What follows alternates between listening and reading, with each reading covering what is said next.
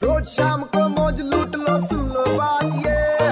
मार ले बेटा U turn to be Red पे एक बार फिर हो जाए। फेक न्यूज़ पढ़ के माइंड में आया वाई वाई तो याद रखना वेनु करेगा वेरीफाई वेरीफाई हाल फ़िलहाल में सुपर फ़ेमस हो गए शाहरुख खान के बेटे आर्यन खान के नाम से सोशल मीडिया पे एक वीडियो वायरल हो रहा है जिसमें दिखाई दे रहा है एक लड़का।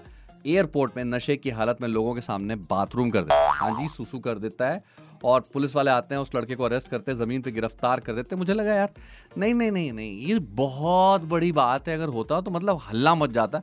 ये ऑलरेडी हाल फ़िलहाल में उनके बेटे पे जो भी चार्जेस लगे उसके बाद तो ये बहुत बड़ी अपडेट हो जाती है। तो मुझे लगा क्यों नहीं इसे वेरीफाई किया जाए? कुछ कीवर्ड्स के साथ जब मैंने इसे गूगल और यूट्यूब पे रिवर्स सर्च किया तो पता चला 18th ऑफ़ दिसंबर 2012 का एक वीडियो है ये, जो कि एक वेबसाइट पे अपलोड किया गया था। और ये वीडियो है अमेरिका के लॉस एंजल्स एयरपोर्ट का, जहाँ पर एयरपोर्ट पे बाथरूम करते हुआ दिख रहा जो शख्स है फ़ेमस हॉलीवुड फ़िल्म ट्वाइलाइट का एक्टर ब्रॉन्सन पेलेटियर है, और पकड़े जाने के बाद ब्रॉन्सन पेलेटियर के ऊपर केस फ़ाइल हो गया था, और पूरे मामले में उसका ये कहना था कि किसी ने उसकी ड्रिंक में नशा मिला दिया था, इसलिए गलती से उसने ऐसा किया, और उसके लिए वो सॉरी कहना चाहता है, लेकिन ये वीडियो शाहरुख खान के बेटे आर्यन खान का नहीं है, क्यों उनके नाम पे अभी भी बिल फाड़ा जा रहा है, भाई ऐसा मत करो।